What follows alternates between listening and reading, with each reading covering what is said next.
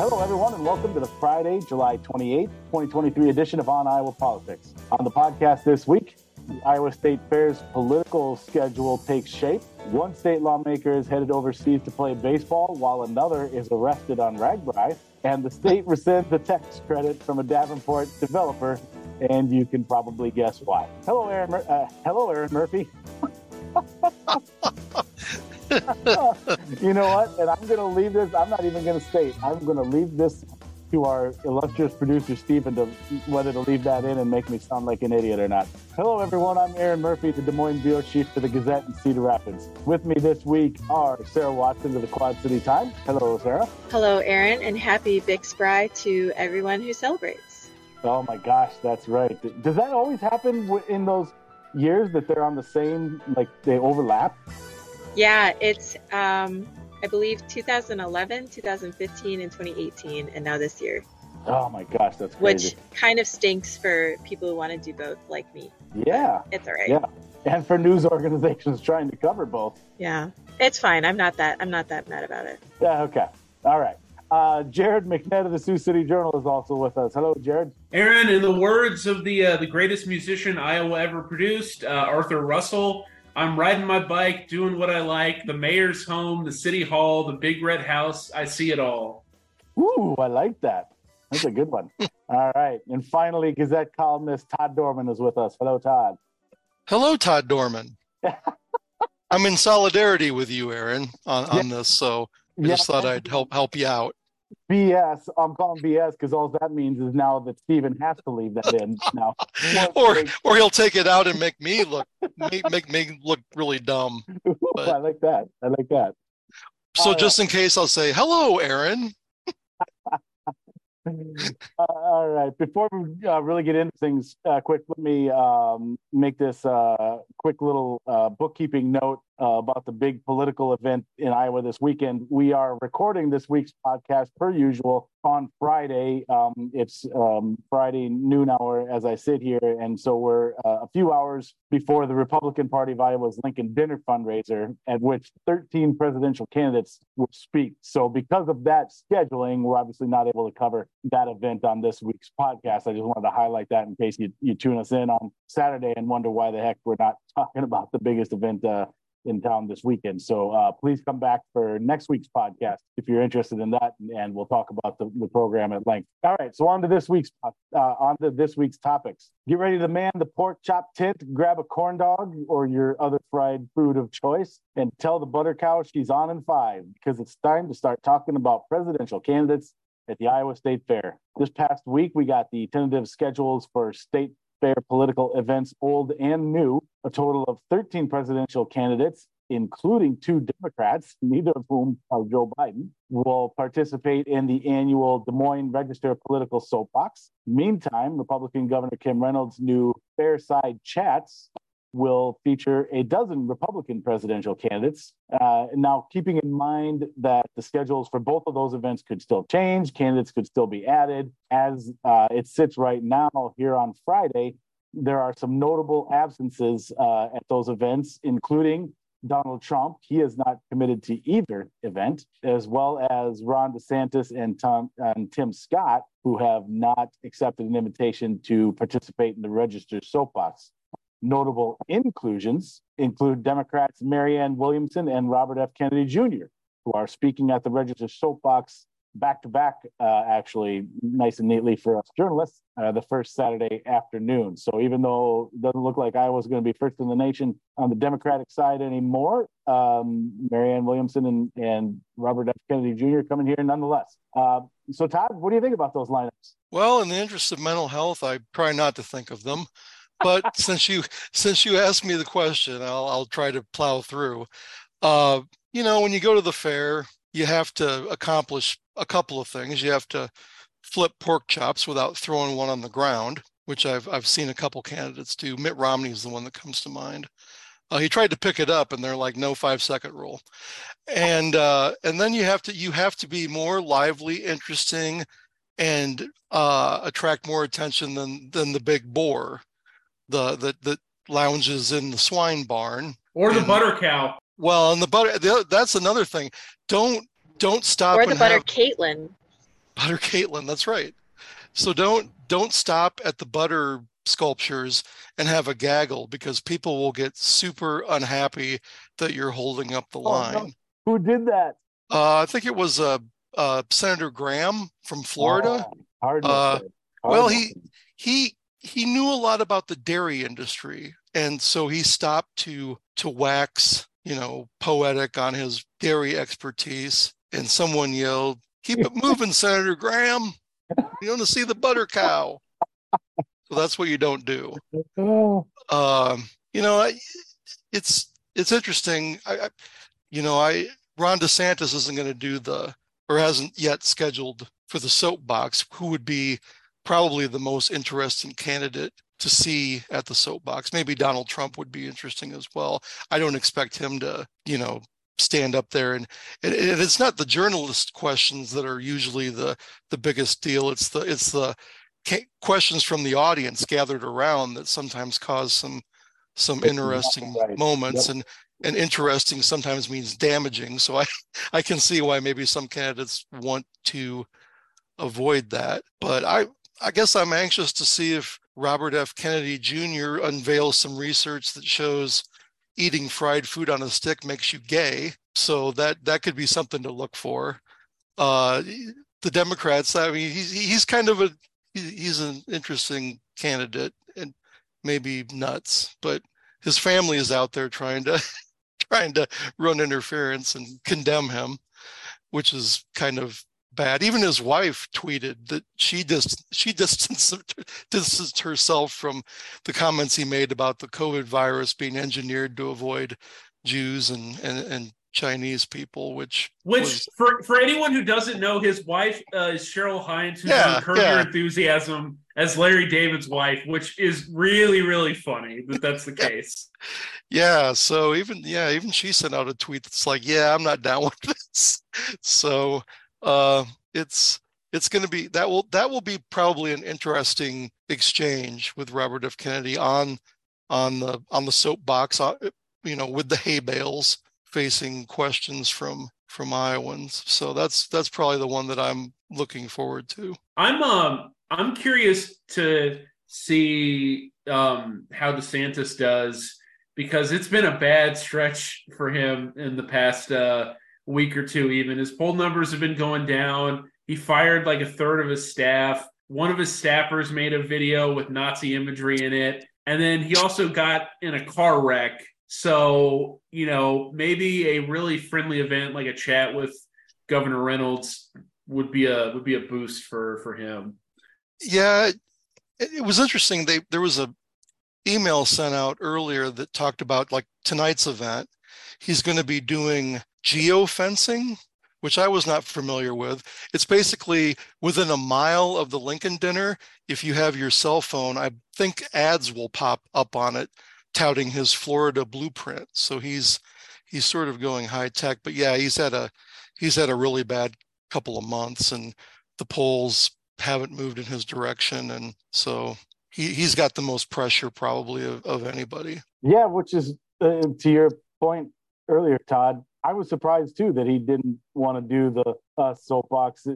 Now, maybe it was a decision, and and I should clarify. I don't think I did when I listed, you know, who's coming and who's not to those two events. That doesn't mean the people who aren't aren't still doing the fair. That you know, Ron DeSantis, I would assume very likely will wander around the state fairgrounds. You know, he'll just be a little more in control of that because he'll have his team around him and they'll they'll manage who he talks to and who he doesn't uh, as best as they can. So you can do that a little bit easier with your team. You know, making a protective circle around you versus uh, going up onto the soapbox and not being in control of that whatsoever. So maybe that's um, uh, you know the, the calculation they've made there. Um, and same thing for former President Trump. He hasn't uh, agreed to do either events, um, but we're hearing that that it's very possible that he will visit the state fair. Uh, which he did back in 2015 as well, and we talked about that on the podcast before. That's the famous drop in via helicopter. So um, he's got a high bar to match if he's going to do it again. I don't know if he'll do the same uh, thing or not this time around. Well, one I thing wonder if he'll try to schedule it for whenever DeSantis is doing his Yeah, chat with probably. We were Reynolds. just, we That- were that would be great. He- about that. Yep. He could uh, maybe this time he could be in like a blimp and he could go by in a blimp as DeSantis is like doing his event at the Iowa State Fair. That would be that would be perfect disruption. Yeah. Uh, You just you need to keep track of your staff, and I, I'm. This is going to be our recurring segment that we call. Uh, back in my day, uh, there was a, I was with covering Howard Dean at the fair, and he lost his staff, and so he and I were all by ourselves and wandered around the fairgrounds for 20 minutes trying to, trying to find his staff, Oh my Which- God, that's which- amazing. I which- love that story so much. which was uh, an interesting moment. It was a nice long one-on-one interview. I'm walking and Yeah, right. writing in my notebook and Oh, Yeah. He's not here today, but I just need to know what day Caleb is going to be at the state fair so I can know not to go that day and get rained on. Caleb's record speaks for itself. Uh, you are exactly right. Uh, we have It's not a good record. No, we have data on this. The the, the numbers are irrefutable, and uh, you're exactly right. Um, I, I need to remember that when we're divvying up state fair assignments to to not not combo up on any days. I'm not going if Caleb is. oh man. Uh, uh, he's the human rain delay. All right. Uh, moving on here, we had a couple of surprise bits of news from the Iowa legislature this past week. Uh, and Jared, uh, And not at all politics related. yeah, no, that's exactly right. Neither have anything to do with politics, other than the, the fact that they're political figures. Um, the Sioux City Journal conveniently wrote about both of those for us, so we appreciate that. So, Jared, let me start with you on both of these. Uh, first, one Siouxland state legislator announced he is going to play professional baseball overseas. Now, if you follow Iowa politics even a little, you probably know who that is. Uh, but, Jared, tell us more. And I personally cannot wait to hear the pronunciation of this team name. I've I've got this. I've got this. Uh, I was on Wikipedia earlier doing the little listen uh, thing. So uh, yeah, uh, JD Schulten, the uh, first term uh, Democratic rep from Sioux City, um, the only Democratic uh, Siouxland legislator, is taking his talents to the Netherlands uh, to pitch for the uh, Oosterhout Twins in the Dutch Major League, also known as the Honkbal Hoofdklasse. Um, and of course, uh, of course, Schulten uh, spent a number of years pitching and quite a few professional leagues, but this will be his maiden voyage to the Netherlands. Um, and of the European countries, for anybody that doesn't know, the Netherlands is actually probably the best for baseball. They've sent players to the MLB here in the U.S. And um, Schulten, who's 43 now, he said he's grateful to still be able to play at a professional level at his age and that he's never um, pitched better. Um, one thing I made sure to ask him about, obviously, is um, whether or not this would disrupt any legislative duties he has, you know, even off session.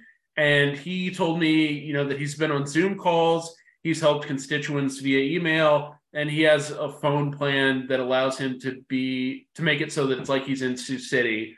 Um, and you know, with a commitment like this too, and just kind of having some interest outside of the legislature again, I I also made sure to ask him uh, about 2024, um, and he said he's uh, more likely to run for reelection than not at this point.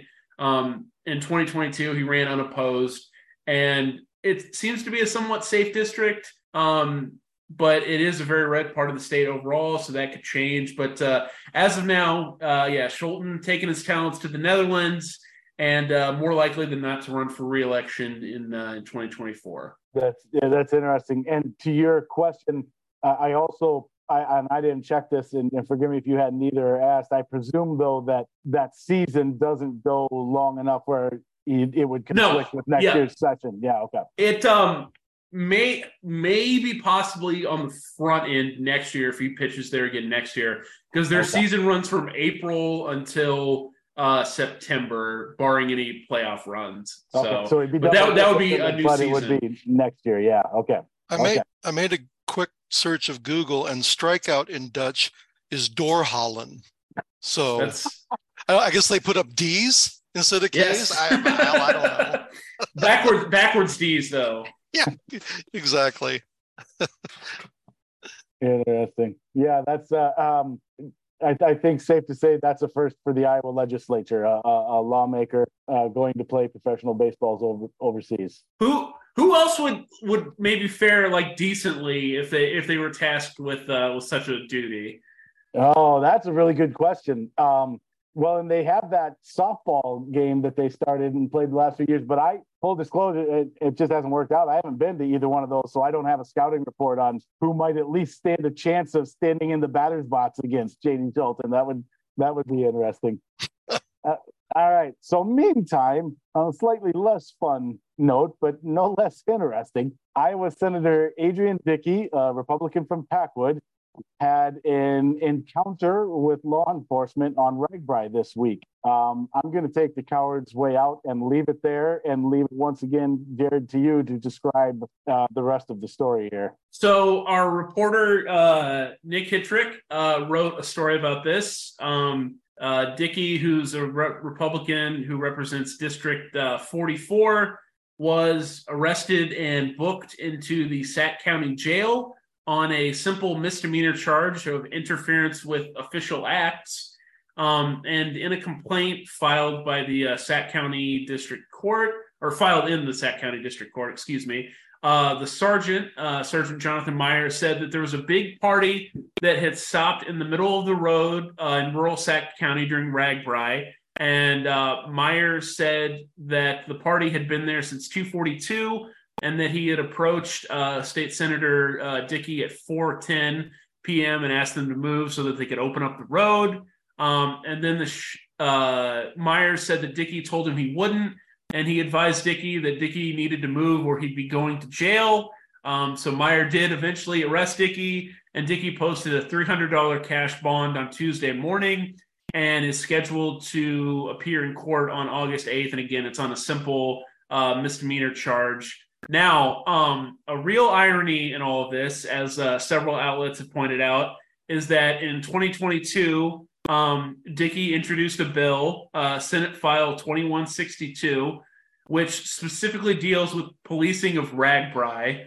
And um, from the text of the bill, it says the bill provides a law enforcement officer exercising the general powers of a law enforcement officer within the limits of a city or the unincorporated area of a county shall not interfere with the operation of a business establishment or nonprofit organization that is operating in violation of any city or county ordinance uh, during an annual recreational bicycle ride across the uh, the state of Iowa. Yeah, yeah, that that was a fascinating ring. This is an interesting story all the way through. And we should note that um, Senator Dickey has uh, proclaimed his innocence. He, he made a statement to a couple of uh, of uh, media outlets in which he said, I, I am not guilty of the single charge filed against me. Um, so we'll see how that plays out. But um, yeah, I looked out back at that bill, and um, I, I'm I'm not surprised you literally just read the text Jared, because are you like me? I'm still not 100% clear on what exactly that means or says. Like I'm, it's very lawyer speak, even in the what's supposed to even be in, the non-jargony explanation at the end of the bill. Yeah, yeah. To me, to me, that the LSA maybe didn't even know what the hell it means. And it's very short too. I mean, it is yeah. a very, very short bill. So and that that didn't go anywhere either, I should say. So right, it, it didn't even get the first step. It, it wasn't even um, uh, given a subcommittee hearing. So it it that that's that's the deadest of dead bills. It, it got introduced by the person, and literally nothing else happened. Um, but interesting that the person who now um, had those issues uh, was the one who introduced that bill just last year. All right. Uh, finally, this week, uh, the state of Iowa has suspended a tax credit previously awarded to Andrew Wold for a downtown Davenport apartment building. Why? And how much was the tax credit worth? Uh, both interesting, and I'll let Sarah tell us all about it. Yeah, so um, Andrew Wold, who owns the site of 324 Main Street, which is the six story building that collapsed, he had been awarded a state tax credit, uh, historic tax credit for renovations at um, a separate downtown property, which is commonly known as the Roosevelt. Um, so that that tax credit was the maximum about uh, close to nine hundred thousand um, dollars in historic tax credits. Uh, but recently, because of the building collapse, litigation, and uh, and potential even criminal actions. There's a pending criminal investigation that's going on. Um, they said, you know, Mr. Wold, you did not notify us of these changes, and because this is likely to impact your financials and ability to complete this project, we are suspending your tax credit for this building. Um, so, and they said that they're pending it until litigation is resolved, which definitely could take years. So, this is not, you know, a quick a quick resolved matter or anything. So, um, yeah, and there, so that's that's it in a nutshell. Um, well, and and and forgive me, Sarah, if if you said and I just maybe missed it. So while the challenge is pending, is the credit still then available, or is it paused while the? Uh, does that make sense? What I'm asking there. It's suspended indefinitely until it is okay. litigation would be resolved. So, and they're tax credits, so they would be a break on on taxes. So that it's not like they the state has to necessarily pay anything. It's just right, that they're not cutting checks. Yeah, yeah. Yeah. What what does it? Is there a sense? Did you um, talk to anybody about what this means for that project? Like, is is this a death knell of that project, or could he maybe get by without that tax credit? Yeah, well, um, Andrew Wold has not responded to pretty much any reporter's request for comment, sure. so um, it's it's really unclear, honestly, at this time, like what um, Wold's financial situation is and um, what kind of work he's been doing. It's uh, across Davenport. We've seen several uh, properties that he owns um, be condemned simply because he hasn't shown up for inspections or made any kind of progress on violations since the building collapse. Um, and so tenants of, of some of these other buildings have have been asked to evacuate um, within a certain time period unless repairs are made and it's it's not really clear that those repairs are are getting are making any progress so. Yeah. Um, and forgive me for if this is a complicated answer um, it occurs to me as we're talking about this uh, it'd be interesting to know that generally speaking there's a lot of lawsuits um, already started and, and and maybe more expected. Is there anything like really pertinent or new on that? Are, are there hearings coming up anytime soon, or, or or are we still kind of a ways off on on that legal ball rolling? Yeah, that's a good question. I'm not sure on all the time timing of hearings and and things, but um, there are new filings every day from mm-hmm. um, from either tenants who are adding on to lawsuits or um, new defenses from especially the city um, we I could be mistaken. I don't believe we've seen much defense from Wold himself or his attorneys. Yeah. Okay. Um, but that those are the those are the developments right now in the legal yeah. side of things. Yeah. All right. Yeah. Obviously, something. Go ahead, Jed. I was so basically now there are there are still ripple effects in the form of other tenants now having to vacate because their properties aren't being properly managed either. Yep. That's good. That's yeah. That's good. I mean, there's who one needs property... affordable housing these days, right? There's there's plenty of that, so to go around. So that's sarcasm. If that doesn't come through on the uh, podcast, I should clarify. yeah, there's one property that um, is owned by a company that's somehow connected to Wold. It's managed by his property management company, who tenants have been told, uh, like uh, one of the business tenants was told that they'd be making repairs, um, and has been in communication with that property management. But that seems to be a unique circumstance, and I'm I'm not sure. I haven't talked to them for a little bit um, if they've actually followed through and made those repairs. Hmm. What was it? The was it the Times that reported on the the woman whose apartment had been condemned and she found her furniture for sale online and yeah yeah that was my colleague uh, tom loewy who wrote that story so Oy vey. fantastic yeah. yeah a lot of impacts from from all of this and none of them good absolutely All right. Um, well, I think that does it. Maybe just real quick, I'll go around the horn or give people a wide open opportunity. I said the Lincoln dinner is tonight as we record this. Ray, does anybody think someone's going to get shut off at 10 minutes, have their mic shut off? Or do you think everybody will have perfectly rehearsed and stay safe? I, I mean, the most obvious one is Trump, right? That's going to go over. Right. Although I will say, and I was surprised, I forgot that he attended the 2015 event and he clearly did not get cut off because we, we would have absolutely made reference to that. Carly Fiorina, Fiorina, sorry, was the most famous one that didn't. Yeah, um, I don't know.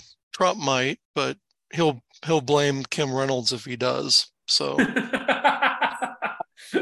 maybe may, maybe one of the you know kind of like um undercard or like second tier people right now in terms of polling would go over just because you know they they need a little more uh, a little more shine and that could even be some uh, like mini controversy that they could uh, build on you know they're trying to shut me up yeah, yeah, yep. The, see, the, even the establishment, the party establishment, is trying to keep me silent. so look out for for Perry Johnson to go over. I I just personally, I just I wish Lincoln would show up and tell them what he thinks of the current field. So I think that would be that would be an interesting moment. But I'm not expecting it.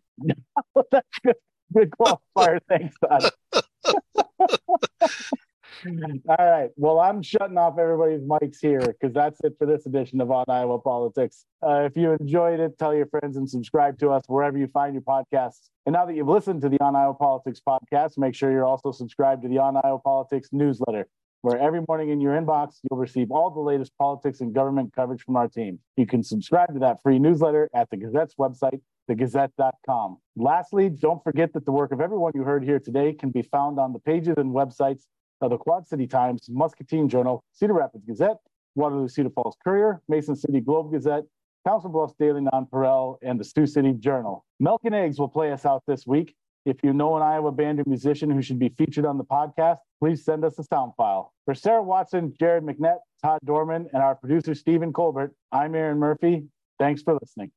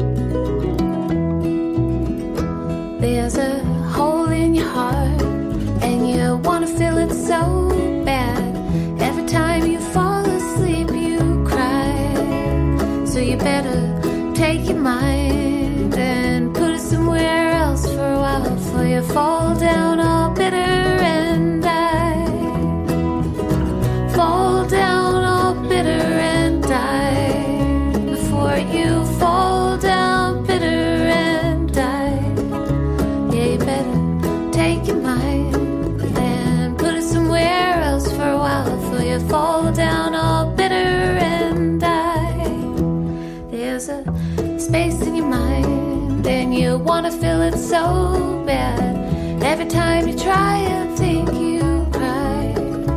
So you better take your soul and put it somewhere else for a while before you fall down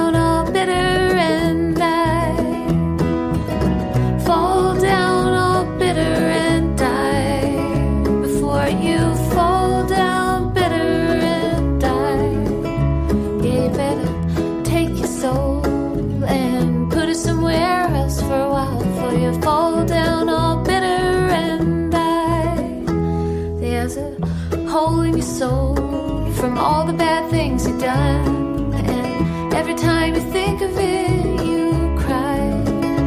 So you better take your heart and put it somewhere else for a while before you fall down